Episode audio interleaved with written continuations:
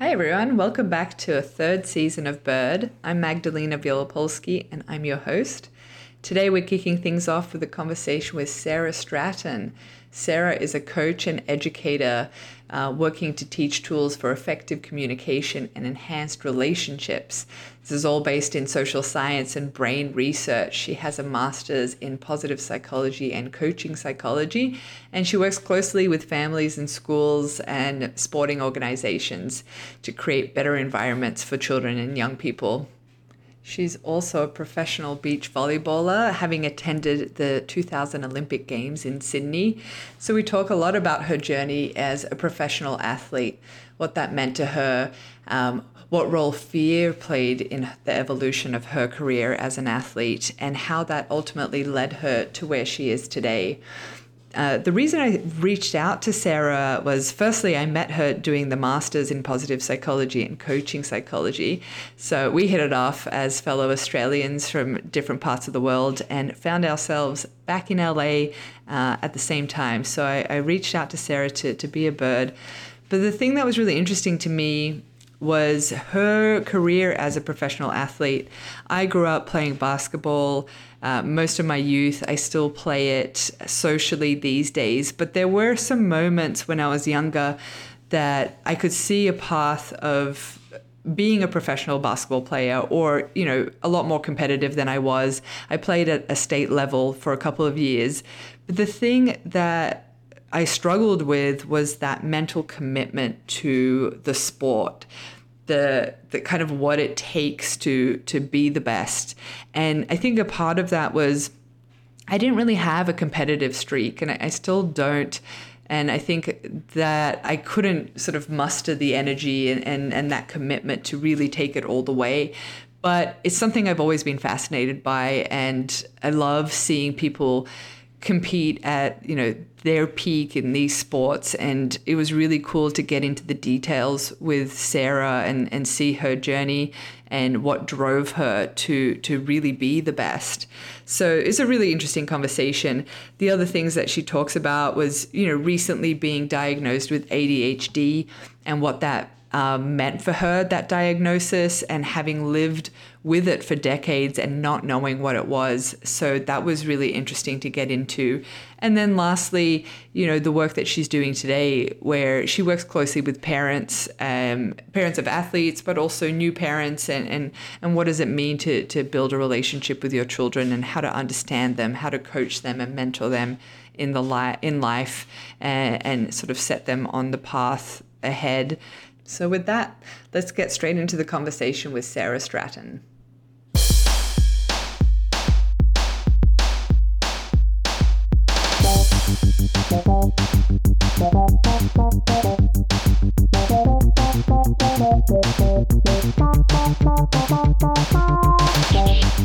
What's got your attention these days?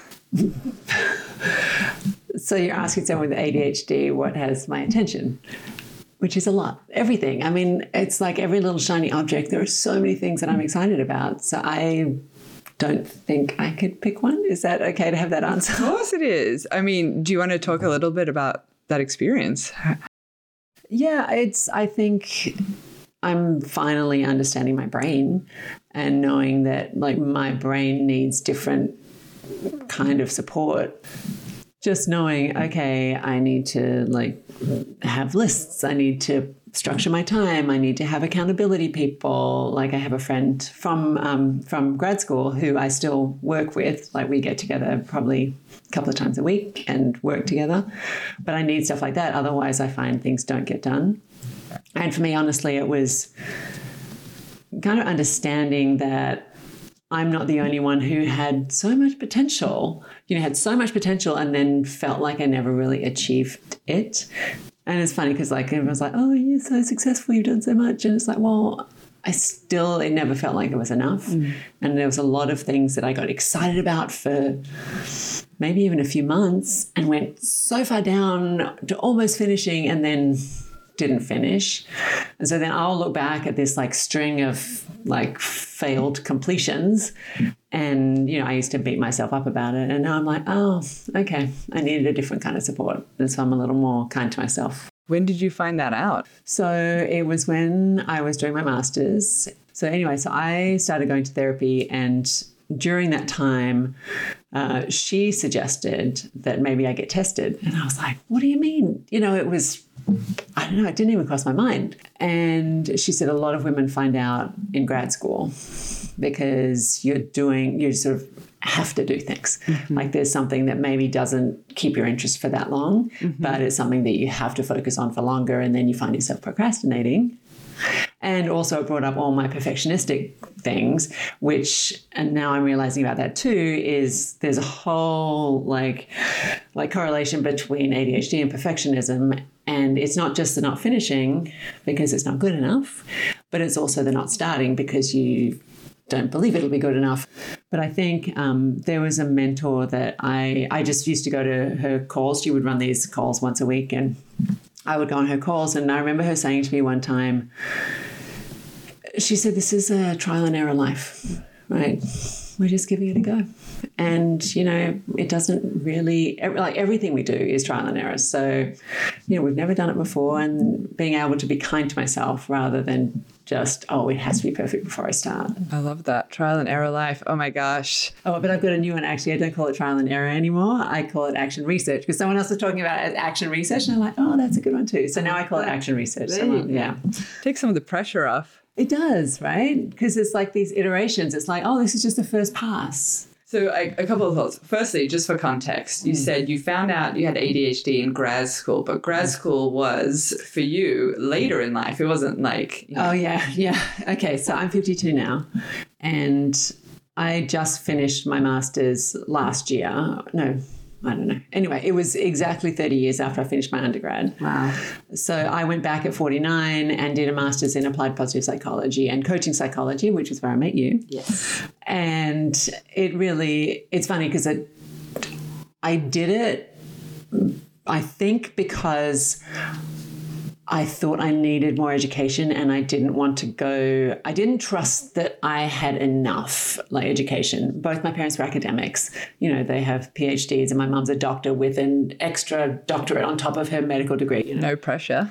No pressure. Um, but instead of thinking, oh, my business would be better if I learned how to market or that I'm actually fine with what I have with my parent educator training, I was like, oh, I, maybe I should go and get a master's degree. Then I'll, then I'll feel like I'm qualified enough. Um, and, and honestly, I feel like when I ended up doing it, I decided this will be valuable even if it's just for personal growth.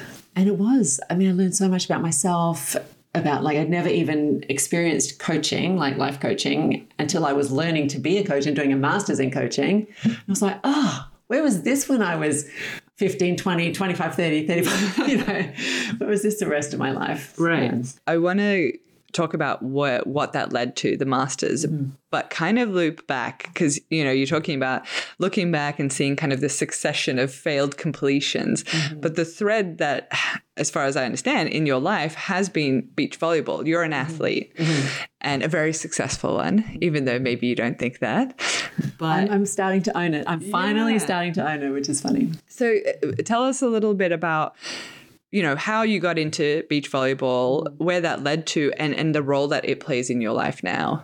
I played every sport as a kid because that was just fun and it was something to do. And when i got to uni i heard the volleyball club was fun. And i was like oh okay i'll try that. And interestingly i was one of these fixed mindset people where everyone told me i was smart and it's like you have so much potential you should be top of the class. And what i realized like now i'm reflecting on it i couldn't win. Because if you do well oh well of course you did well you're smart. Like there's no celebration. It's just like you meet expectations. Right. basically your options are you meet expectations or you fail to meet expectations not you exceed. So it's so that's where i feel like sometimes the high expectations are just so debilitating so with academics it was always like you're really smart you should do really well and so i had that like oh like fear, I guess, of fear of failure in that side because I didn't feel like I could succeed. And then with volleyball, I didn't really start properly playing till I was at uni. And I was so excited about it. I was like, oh my gosh, this is so much fun. And I went to, I mean, I found different clubs. I would go to two trainings in a night at two different clubs and do everything extra. Like I was 17 and I was going to these junior trainings with kids who were 13 and 14 because they were beginners too. I feel like interestingly, like I had more of a fixed mindset about academics mm. because of I think because of the way people treated it, of this like you should be doing well. And with volleyball, because I was such a beginner and I saw this like super steep learning curve, I had that growth mindset. And interestingly, I end up, you know, playing beach volleyball for a living for, and I, you know, played for 17 years. But um, so then I, like after uni, you know, I played through uni. I ended up playing on the state team. I played on a club team. I played on the state team. Um, and then right after uni finished, I went traveling. Mm-hmm. So I, you know, backpacked through Europe. So when I was in Austria, in Vienna, I had just kind of gotten to Europe after, you know, by myself, finished uni, said goodbye to everyone one way ticket. And I was like, okay, now what? And I feel like I was kind of shepherded through school, shepherded through uni. It's like I wasn't really allowed to fail. It was like, this is what's expected of you. Mm. My undergrad was a sports science degree, basically. Um, and but then I get to I get to Vienna and I was in a youth hostel and I found actually a journal recently where I had written no one is going to make you do anything. No one cares if you do anything. If you want to make something happen, if you want to enjoy this experience, or if you want to have an experience, you have to actually do it yourself. And that was this like huge revelation like, oh my goodness, I actually have now I know, like, I have some autonomy, like, I'm in charge of my own life. And that was kind of that I took off from there. Um, you know, backpacked around Europe, just kind of you know, bumbled along. You slept on train station um, concourses in France and and you know hitchhiked in you know in uh, Spain. Went to the Olympics in '92 because I had friends who were competing. I had some swimmer friends who were competing. Another friend whose dad was the doctor for the hockey team. So I just went traveling on my own. Went to the Olympics and kind of and hung out with the Olympians because uh, why not? Cool, cool, and and it was like, oh, real people go to the Olympics. Anyway, after that, there was a beach volleyball tournament in in Spain, like further south, and I had. I'll back up a little bit. When I was in Perth, I had been playing indoor volleyball, and then just naturally, everyone was starting to play on the beach. And so I had experienced playing on the beach. And that was my first like, oh, this is fun. This is interesting. I get to, I was a middle blocker in indoor volleyball. And if you know anything about it, I don't. Uh, no, okay. As a middle blocker, basically, your job is to block and hit. And you do not like put your hands on the ball to set. You do not put your hands on the ball to like dig or pass. You are only like, you're only a hitter and a blocker. Okay. And in beach volleyball, you get to do everything. There's only two of you on the court, so you get to do everything. And it was kind of exciting to get to do that. And I played in some, you know, some local tournaments, some state level tournaments, and then went to some national um, tournaments, which was really fun. So then when I'm in Europe, I knew that friends who I had met from the national tour, they were going to be competing in this big tournament, this world tour event in um, in Almeria in the south of Spain. And so I went down and I was like, oh, wow, people I know are competing in this world event. And then I met like all these people who were like super famous to me volleyball players were playing in it. And I was like, oh, wow, this is so cool. So then I, you know, that sort of put that in the back of my mind end up uh, getting a job on a boat sailing across the Atlantic. Oh my gosh! As a, I got a job as a cook, which is hilarious. Wow. anyway, so I was the chef on this on this boat that was crossing. It was the America 500. It was the um, 500 years since Columbus did it. So it was the um, you know the Columbus quincentennial. So we sailed from basically followed his route to the Bahamas from you know from the Canary Islands. So I did that. That was like my next sort of why not? I can do this.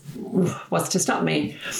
And then I was hanging out in the uh, in the Virgin Islands for a while, and you know, obviously, I look back and I'm like, oh my god, what a crazy life. Yeah. Just I was just kind of going going with the flow and and then I ended up um, I kind of missed volleyball because I really enjoyed it. I played, you know, because everywhere you go, if there's a beach, someone will have a net. And I was like, yeah, I can do this. This is fun. And so then I ended up flying to San Diego because friends of my mom's lived there. I stayed on their floor, on their couch, basically for a, like a month or so, I think, and ended up like getting into a game down there. I was like, yeah, I can play, and you know, they basically the, the guys around at this particular beach were like, let her play, you know. And so then from there I made friends and I got a partner to play with and we ended up competing in like the local tournaments. And then I moved up to up to LA and just like started building, you know, just started meeting people, playing in more tournaments and it was like it was an obsession. So you're saying this is like a full time thing, or are you working? Like no. So I moved up. I had really. I was. I may not have even been in San Diego that long, but when I moved up to LA, I had run into some old friends I'd met in Perth, beach volleyball players from New Zealand, and they were looking for a place, and we found a place together in LA. In um, in Hermosa Beach, which as I remember coming up to Hermosa and going along the beach and seeing all the beach volleyball courts and being like, oh my goodness, Heaven. my sport. Yeah, they know my sport. Yeah. People, instead of asking me, you know, because I'm super tall, people would always say, in, when I was in Australia, be like, oh, do you play basketball? And then here in LA, in the South Bay, they're like, do you play volleyball? And I was like, oh my goodness, yes. like super excited. So I got a job up here because my undergrad was sports science. I got a job working in a gym.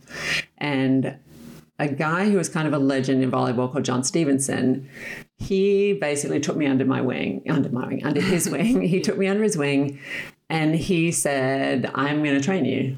And he would take me down and like train with me and teach me things and help me develop, you know, rather than just have me, you know, have like low level games with friends, he was like, This is what it looks like. Next level. This is next level.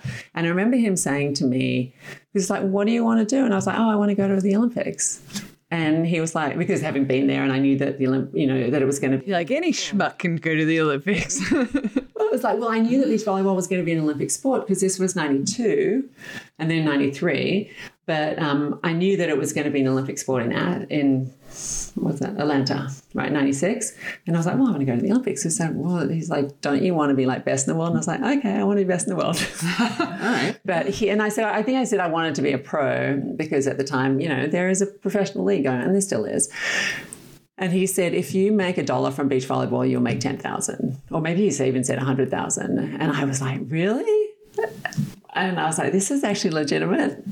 So he, so I developed, I guess, with him, picked up better partners, ended up playing on the the women's tour in '95. Then my partner, you're getting the long story. Yeah, no, I'm into this. Yeah, feel free to cut it as much as you want. But I'm intrigued as to like the yeah, what it takes. Like it's not an overnight thing. This these things take time and Oh, yeah. and sometimes they happen by accident. Like I feel like this is one of those journeys of like, ooh, where Oh, can this go? Yeah, and it was not. It was sort of taking opportunities as they come up, and I feel like that's been my life. It hasn't been me necessarily deciding, oh, I'm good at this. It's been someone saying, hey, you could do this, and me going, oh, okay, I'll do that. I love that. Um, so then uh, I went back to Australia in between, I think it was the end of that year, just, you know, to hang out and to play on the tour. And the girl I played with was also from Perth. She ended up coming back to the States. We played together, and, and this by this time it's 95.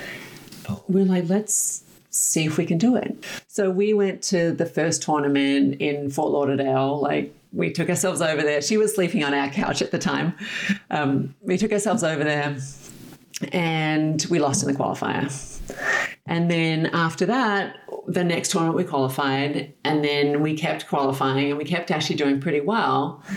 So this is the qualifying for Atlanta, right? So in Atlanta, what they the way they did the qualifying, it was your they took your one best tournament from '94 plus all your tournaments from '95 And then at the end of that, they were like, okay, the best however many teams from each country go to the Olympics. So we didn't play in 94. So we are starting like so far back because we didn't have, you know, I can't I can't remember the point system or whatever, but I remember us starting way far back and just every tournament, once we started qualifying, every tournament we're doing better, we're coming closer, we're coming closer. We got to like the right before the last tournament, which was in Brazil. And at the time they had these qualifiers that were these like like jungle jungle qualifier, meaning that everyone could play in it. So you could have 15 teams from Brazil and you know seven teams, you know 15 teams from the US, whatever. And at the time Brazil and the US were by far the best countries in the world. And so, you know, you could play the you know the 16th team in Brazil and they were fantastic. So we went and and now they don't do it that way. Now they do pre-qualifiers and only a certain number of teams from each country can actually play in the qualifier so you can't get knocked out by your own country people Okay. although now they do single elim so maybe you can but they're, they're basically making it if you make it into the qualifier you potentially could get in rather than being knocked out by someone random and at the end they had this thing where uh, there were only a certain number of teams that could make it into the main draw from each country but you played all the way through the qualifier and say if you had eight teams from Brazil that qualified, they're like, okay, well, you guys now have to play off for the last two spots, and everyone else is like lucky losers, and they get to play off to see who fills those spots, which is very confusing. And uh, but anyway, so this last tournament, we were about, I want to say we were like. My numbers might be wrong, but it was like we're like four or 10 or 20 or something really small points behind the team that was that ended up going to Atlanta and we didn't qualify. We lost to two Brazilian teams and didn't qualify. And it was just like that. We were, it was done. You thought it was over. We, it was over. Like we didn't qualify for Atlanta. Right. And interestingly, I remember when like we were we were in the top 10 in the world like my partner and i. We were ranked above this other team that ended up going but we didn't go because of the way the qualifying system was. But i remember like you only had two teams per country so there were a lot of teams that were ranked below us that went to the olympics. Right. and that was really hard for me because I was like, how can those guys who are ranked so far below us, how come they're Olympians and we're like higher ranked on the world stage, but we're not? We're not there. Was that something for you? Just the fact of like you're not an Olympian and somebody else is. I think it took the shine off the label Oh, interesting. because it was like Olympians aren't necessarily the best in the world. They're the best in their country, in the Yeah. world. Like you know what I mean? It's like it's like it's not the best teams in the world, it's the best teams from each country that qualify. You know, I think that's what took the shine off for me, and it made it so that being an Olympian wasn't necessarily as like the greatest thing. So Was that? Do you think that's why John was like, be a pro rather than focusing on the Olympics? I think so, and it was almost like, yeah, you can like anyone can get to the Olympics, which now I know that that's actually not true. Right. Um, but yeah, but that's how I felt at the time, and I was, and maybe it was my way of feeling better about myself for mm-hmm. not making it. It was like, oh, well, it's the system, Right. right? you know, your journey with volleyball had been so happenstance. It sort of mm-hmm. you were falling, and now it felt like you had committed to it, and so it took on a different meaning to have not made it. Yeah, because we had invested a lot. And we, because we had funded ourselves, we had paid for ourselves to go to all these tournaments and we had done well enough. We had, you know, paid ourselves back. We'd actually made a little money. And I did make over $10,000, you know. Um, but yeah, I think it was this commitment. And it's so interesting. And I, I look back now and I realized that I had a real aversion to goals, to even setting goals, because it was that not wanting to not meet them, like what that meant. And so I was so afraid of not meeting expectations that I'm like, I'm not even going to set a goal because then what if I don't make it? What does that say about me? Yeah. So it's more about my identity rather than, you know, striving for greatness or any of that stuff. It's yeah, it's interesting because I'm looking back now and like reflecting. I'm like, oh my god, I was all about comparisons. I was all about trying to be better than people, trying to be the best. Well, when you're doing a, a competitive sport, it's hard not to. yeah, there is the ranking, there is the comparison. Like you are going to get that. But yeah, it was it's interesting because then like for the next four years, I ended up like I played with a couple of different partners. I got um, dropped from the team where they were like, look, they were doing these training camps in Australia when I, you know, and I would go and be a part of these training camps, and they basically the Australian Volleyball Federation decided who was going to play together, and they're like, yeah, we're not going to fund you to come and I was still living in, I was still living in the US, right? So everyone else is in Australia, they're going there. And I had to sort of have that kind of come to Jesus moment like, are you in or are you out?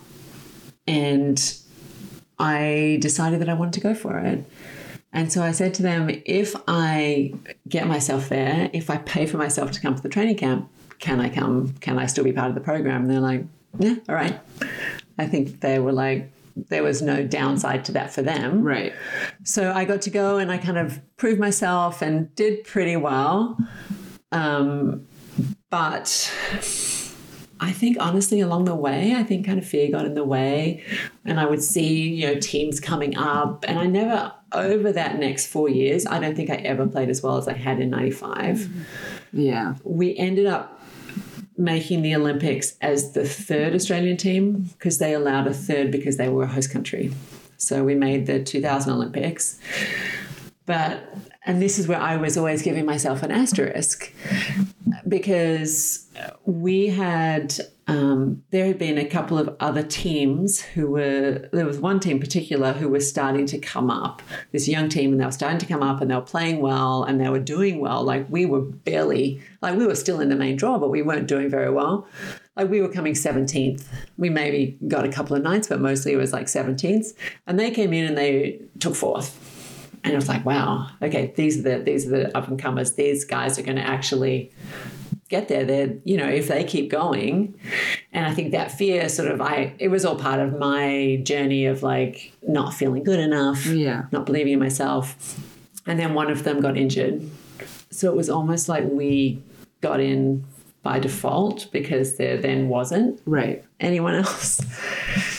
And you know, we it's so interesting because now I look back and I'm like, actually, we still played well, you know, in the world tour events in the best, you know, against the best in the world. You know, we upset like the number 2 in the world in a tournament. We, you know, we did well. It wasn't like we didn't deserve to be there. And then even in the Olympics, you know, we played, we were the 23rd seed, no, 22nd seed out of 24. So just, you know, barely in. We played against the third seed, which happened to be the Americans, um, Jenny Johnson Jordan and Annett Davis. Anyway, they were the third seed in the whole tournament. And we we lost but barely. Like it was we ended up like 13 all in a game for 15 and we lost 15 13 one of those things like we fought and we played like probably the best i'd ever played and i remember like reading in the paper just and people people's messages like people talking about how much heart we had and how much grit and how proud they were like australians like they were so delighted Yeah. even though we were this like low ranked team that sh- almost shouldn't have been there, but we played really well. And so that was exciting. I had all like, you know, friends and family. I had friends from the US came over, friends. I had. I have a friend who rode his bike when he found out I was going to be in the Olympics. My friend from uni, he wore a bilby suit. So bilby is like a Marsupial. marsupial, right? Like a native native Australian animal, and he it was like a furry, giant furry suit with a giant furry head, and he cycled across the country from Perth to oh Sydney. Oh my gosh. And we met him. Like I remember going up to meet him on the Sydney Harbour Bridge, like when he got there. But like people Wait, were how long did that take? I can't remember. weeks, weeks. But I mean, Wow. people really like embraced us. Yeah, it meant something to them. It really did. And I I don't know if I really appreciated it. I was too busy like being disappointed and frustrated and and putting an asterisk on my my whole experience. Yeah. And then it was over. And I was like, oh, okay, well, oh, we're done. Right. But I do remember, um, you know who Dawn Fraser is, who is she's like a legend swimmer and yeah, Australian icon. And I remember her saying to me, like, once an Olympian, always an Olympian. And it doesn't matter. Like, obviously, I'm getting a little emotional, but it's just like, doesn't matter what you finished. Hmm. Like you represented your country, you represented well, and you're like you should be really proud of where you are. And so that was that was really huge to have that of someone sort of validating, say you actually did put in a lot of work to get here. Yeah. So I mean that that's kind of what I was thinking while you were t- talking about this is what it takes to be a professional athlete like that commitment not just the sort of physical training but then the the competitions they get they're going all around the world like paying for it yourself like everything else that comes with it. So few people have that desire energy even like capacity to be able to pull that off. Yeah, and I, I don't think I appreciated that. I was just so determined and not necessarily for the right reasons. like because it was more like I don't want to fail at this thing as well. right You know, it's like, oh, and I felt like honestly that last few tournaments before the Olympics was like, you know, we never, we just stopped doing well. Like we barely, you know, we got, we ended up getting seeded pretty low and, you know, we would beat the one team that we should beat, but then we would lose to a couple of high ranked teams. And it was almost like we limped in. yeah I think it was just like, oh, phew, we got here. right and not like, oh, that actually was a lot of work. You know, I did. I mean, I was gone from my husband like weeks and weeks on end. You know, so we got married in 95, and then Greg always laughs and says, like that first, I don't know, five years, he said, oh, we are, the secret to happy marriage is you see each other like two weeks out of the five years. But, um, but we, you know, we stayed con- connected, obviously, and it was, he was super, super supportive. And he said, you absolutely should do this. Hmm. You know, let's let's spend the money on getting you there. Let's you dedicate. And I mean, I was still a trainer. I was still working, but it was like making choices every day. You know, is this taking me towards the Olympics or away from the Olympics? Yeah. You know, why am I doing this? Why am I here? And I think having that kind of sense of purpose, even if it was because I didn't want to fail, right it was still like it gave me a way to make decisions. Gave, Yeah. me, a way to- gave me something to get out, get out of bed for, I guess. definitely. Uh, I'm interested in wondering, like, reflecting back now, you know, years later, I, and I'm also thinking about my own life, which is not not at this level at all.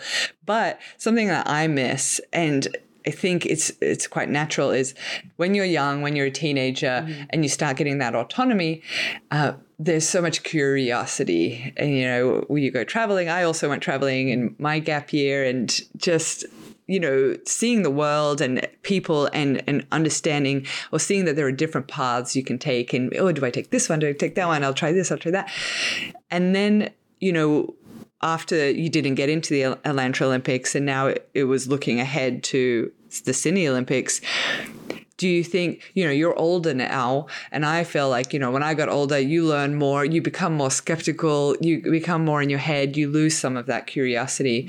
And i'm wondering if that team that, that young and upcoming team was still in that sort of curious phase and you were like too much in your head now because you had the skills you had the knowledge like that's like second nature It was almost like, and this this has sort of happened afterwards as well, but it was almost like I had something to protect. Like all of a sudden, okay, we're a team that we're in the top 10 in the world. Now I went from having the growth mindset around it of like, oh, I'm getting better and better and better to like, oh, now I'm, you know, almost made the Olympics, we're in the top 10 in the world. You're a good team.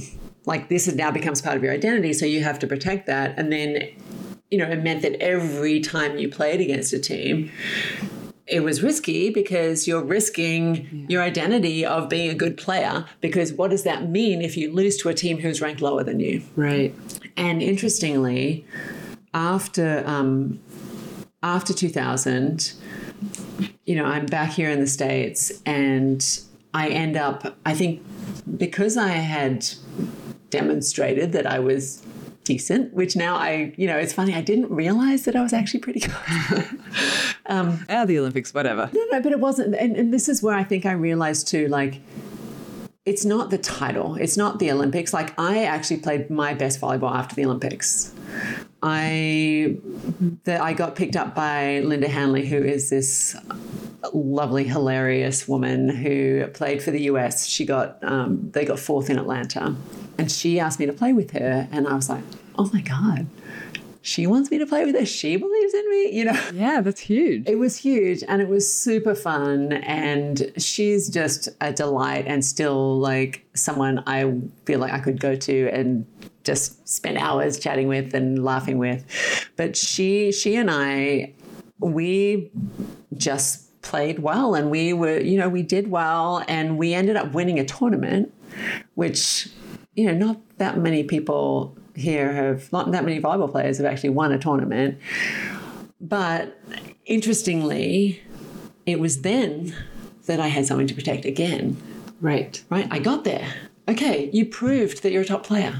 You proved it. You won a tournament. So therefore, you've hit the you've hit the pinnacle. And instead of I didn't have that uh, mastery mindset of like I've got to keep going because I'm always getting better which now ever growing, you know, is the name of my business, ever growing. But I didn't have that. I was, I was like, okay, I proved it. Phew, thank goodness. And then it was almost, I don't think I played as well after right. that. Yeah. I was just going to say that as well. Like that, it, it must have felt like a relief that the Olympics were now behind you. Mm-hmm. You didn't have that thing to like hold on to because that was done, which is why you could let go. And now you've got this person that's like playing with you, and it's like it's bringing some of that fun back. Yeah. And then as soon as there's this something that's like defining it, yeah, it's yeah, that's it's it's like all in the mind. It's all in the mind, and I don't think I ever got to that level again. I do think I probably got to become a better player, but I think mentally I was never as strong. I mean, sorry. I think that that messed with me. And I was always trying to prove something. And so I wasn't coming from that that joyous, playful, yeah. let's see how this goes, totally. risky, which is what which is what Chris and I were back in '95. Is like we were like, yeah. no one, no one has any expectations from us. We are just coming out there. We're paying our own way. We don't. We're not, you know, accountable to anyone. And let's see what happens. Yeah. You know, no, you know, we're ranked so low. What what's the worst that could happen? We have a vacation in China.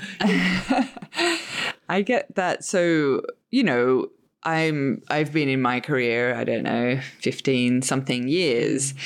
But I have a similar thing of like, well, where do you go from here? Like, do you start from scratch? And like, when I think about, you know, what brings me joy? Where, what would I take a risk on? Mm. And then you start thinking, well, what happens to the money? You know, yeah. and, and if that goes, oh, like money. the money, and but then there's also this fear in a similar way to to being a, an athlete, I guess, is like, you know, I am kind of at the top of mm-hmm. my profession, not the top, but I'm getting there. I'm an expert. Yeah.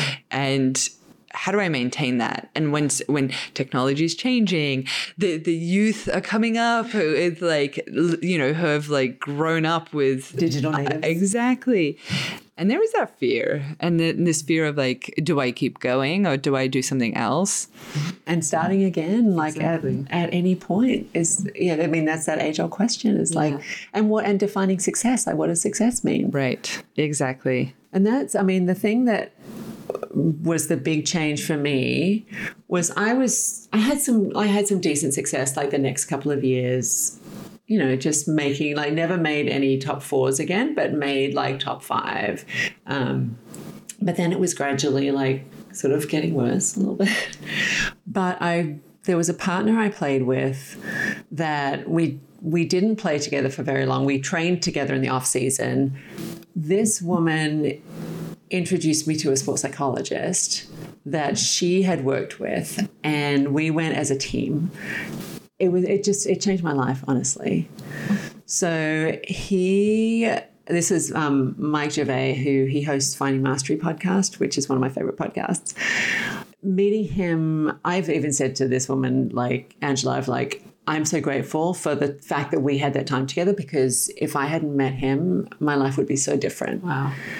And so he helped me see that, like, you know, I w- I didn't realize how attached I was to being a top player until I wasn't anymore.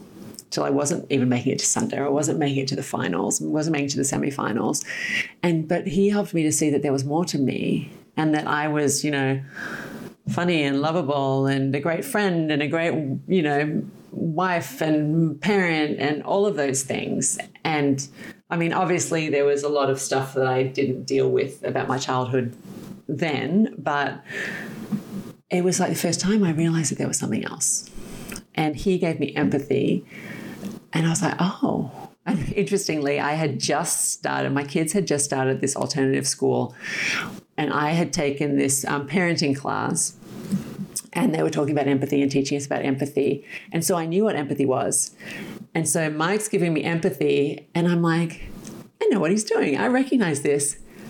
But it felt so good. I was like, he really cares. Like he sees me. Right. It was like the first time someone had seen me. It was like, oh my gosh. Because I was like, I I remember saying to him, I feel like I'm letting other people down when I don't do well. And he was like, oh, that sounds like such a burden. And I was like, yeah, it really is. Yeah. And so he got me. And so that, I mean, honestly, I feel like that stuff with him changed me. That experience changed the way I looked at volleyball and it became more fun for me. And even when I was, you know, I mean, I finished the Olympics, I turned 30 at the welcome home parades for the Olympics. So they had a parade nice. on my Yeah, 30th birthday. Woohoo. Um, but like, so, I mean, obviously I was getting older and I was, you know, I was not able to pick up like as good of partners. And I also was a little too clingy to that idea of being, you know, being a top player and a little too like, oh, it must be the partner and I'm going to try this partner and I'm going to try that partner, which not a good idea. Um, and by the end, by 2010, I was playing with a girl who I loved, but we were playing in like some amateur tournaments and playing in qualifiers and, and qualifying mostly. But it was actually fun. It was fun. But then I um, I had a knee injury. Like I ended up with a meniscus tear right in the middle of the season. And honestly, it couldn't the timing could not have been better.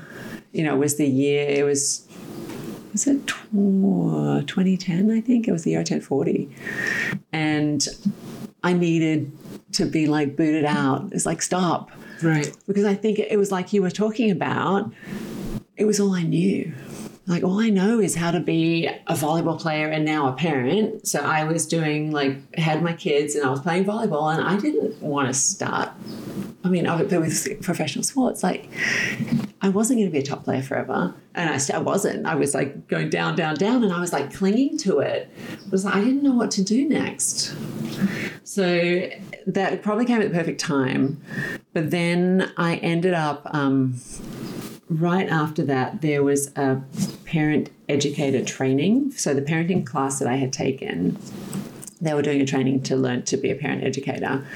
And this whole parenting style was very different for me. Like I hadn't experienced this, but it was all about, oh, understanding your children and seeing why they were acting out rather than just, you know, punishing them or criticizing them or whatever for the what they were doing. So basically recognizing that there is a reason behind it. And if we look at the reason, we can then come alongside them and help them solve the problem rather than just like, you know, reward or punish them out of it, like that external rewards, um, external motivation. And but I what I decided was I want to take this training because the people who are coming to parenting classes are people who are already thinking differently about how they want to parent. They're already looking at it. So you sort of There's really some awareness there. yeah, and so you're like you're preaching to the choir. You're preaching to the people who want to be talked to like that. But I saw that the people who needed it, they weren't coming to parenting classes, but they were putting their kids in sport. Interesting. And I was like, hmm, how can we get them, how can we reach them? And so I decided, recognizing that um, it only takes one like caring adult to change the trajectory of a child's life, I was like, that could be a coach. So why don't we like why don't I take this training so that I can work with coaches? But then also I could work with parents and say, here's how to help your child be a better athlete, better teammate, like more all the things that you need to be a good athlete, like emotionally regulated, you need self-awareness, you need focus, you need autonomy, you need to be able to make decisions, mm-hmm. be able to resolve conflict, all of those things. To get a child to be able to do that, you have to model that, you have to support that. So basically, the back door is getting them to be a better parent. Right. But it, it might be for the wrong reasons. It might be because you're trying to get your child to be a better athlete. or just a better person in general. Right. But you but the but these people who are have their kids in sports who are not really thinking, oh, I want my kid to be a better person. They're like, I want my kid to be successful. Totally. Right. So so that was my reasoning behind doing the parent educator That's training. really smart. But what happened was it was like this nine month program, and in the at the end they had a prac like a practicum where you like learned how to actually teach it, and they asked me if I would teach for them, like teach the parenting class, not sports or anything. And I was like, ooh. Again, it's like someone else believing in me. Because honestly, I think if they hadn't asked me to do it, I would have never thought I was ready. Right. Yeah. And so I think it's kind of like having a baby. You're always ready and you're never ready. Mm-hmm. And it's just like, it happens, you're like, okay, deal. Yeah.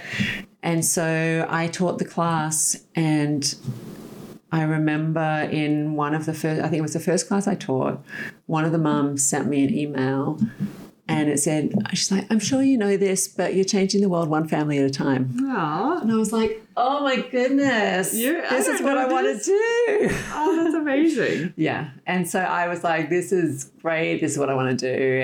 And so then I was teaching the parenting class for them. And then, you know, and then fast forward to grad school, and I wasn't teaching for them anymore. I was trying to do it on my own, but also raising children and not having a lot of time. And then also like not knowing how to like run a business, how to market, how to do any of that stuff. And then realizing, oh, I really need to go to grad school. I really really need to get more educated. Right. So there you go. We've got the long arc Yes. back to that. Yes. Well done. You just did that on your own. I didn't even have to prompt you. You know, I think we can start wrapping up, but this is a wonderful journey. And it's really amazing to watch, well, see kind of that through line of what you're doing now, where it began, Yeah. um, and also just that that work you've done around reflecting and self-awareness you know as somebody who's a little bit younger than you not that much younger but i'm always worrying about when am i gonna just just start being here and enjoying it and stop worrying and just like yes I, like again in a different way I am successful. Mm-hmm. And people say, hey, you've done all these things. You moved all around the world. You have a really good job. You work at an amazing company. Oh, well, who, yeah, what does that mean? You know, until you start really feeling it yourself. And I wonder, maybe you're not there yet yourself, but what advice would you give me to, to say, what is that thing that just kind of was like, aha? Right. So now I'm sort of embracing the you know my history and recognizing that actually okay i'm constantly growing and learning and my research in grad school was about it ended up being about perfectionism it ended up being about like beating ourselves up when we think we should be doing better and so I think that has really changed my philosophy on life and just being in that place of like, I'm, you're constantly growing and learning. You're constantly growing. And this woman, she said, this was one of my participants in my study. She said, I sat my son down and I said to him, I'm done punishing myself. I am going to make mistakes. I am I'm growing and learning with you, and we will get through this together. And she said, from that moment on, when I had that realization, she said, I felt free. And it was like for me when I was listening to her when I was interviewing her, I was like, oh my God. I was like, I want that. I want to feel that. I want to feel free. I want to feel like I can be able to make mistakes and to not be attached to like successes and not be attached to outcomes, but to be in that action research, trial and error, iterations, like life is a journey. And so I think that's it. It's about trusting that whatever happens, you're going to learn from it. And it's like there's no such thing as failure, but it's the reflecting and the looking, okay, what, what might I do differently? Looking at it with curiosity instead of judgment, mm-hmm. you know, to quote Ted Lasso, right? Oh my gosh, Ted Lasso. That's a whole episode in itself. So I don't know if that's advice, but I think it's. Um, trusting yourself and knowing that you have it inside of you and that it doesn't like there's no wrong decisions because it's all gonna it's all just this trial and error life yeah i love that no you're right and uh, i think that's just a you need to be reminded yeah. of that sometimes. Mm-hmm. Um, to just to just to wrap up, one last question. I feel like you've already answered this in your st- story, but through your the work that you do now or maybe through being a professional athlete let's pick one and just say your journey as a professional athlete. What did that teach you about people? Not just yourself but like people as in the world around you. In the work that i do like i work with well i work with new mums in my baby groups which i love but i also work eh, with sports with parents and coaches and athletes. And I learned that everyone's kind of doing the best they can and that we do better when people believe in us and support us and when they give us permission to to try and to make mistakes. I mean, I see it on the volleyball court now, like when I see coaches that are just, you know, a kid makes one mistake and they yank them off the court, and it's like, oh goodness. But I but I want us to know that it's like that, you know, we do get to keep going and keep trying. And so I think I learned that we are adaptable. You know, it's not that we're resilient necessarily, but we're adaptable and we all adapt to the conditions. And even like, you know, having that master's, like doing all that research in positive psychology, is knowing that we can actually control where our attention goes and the mood we're in. And, you know, we can reflect and look back at our past and choose how to move forward, like using that knowledge, move forward rather than rather than getting stuck in it and just using it as an excuse for why we're why we are where we are there are a lot of reasons that people are stuck there. And like, I know that I have a lot of privilege and people, I think people do the best they can where they are. And everyone needs a different amount of support. And every, like, honestly, everyone can be super successful, however you want to define successful.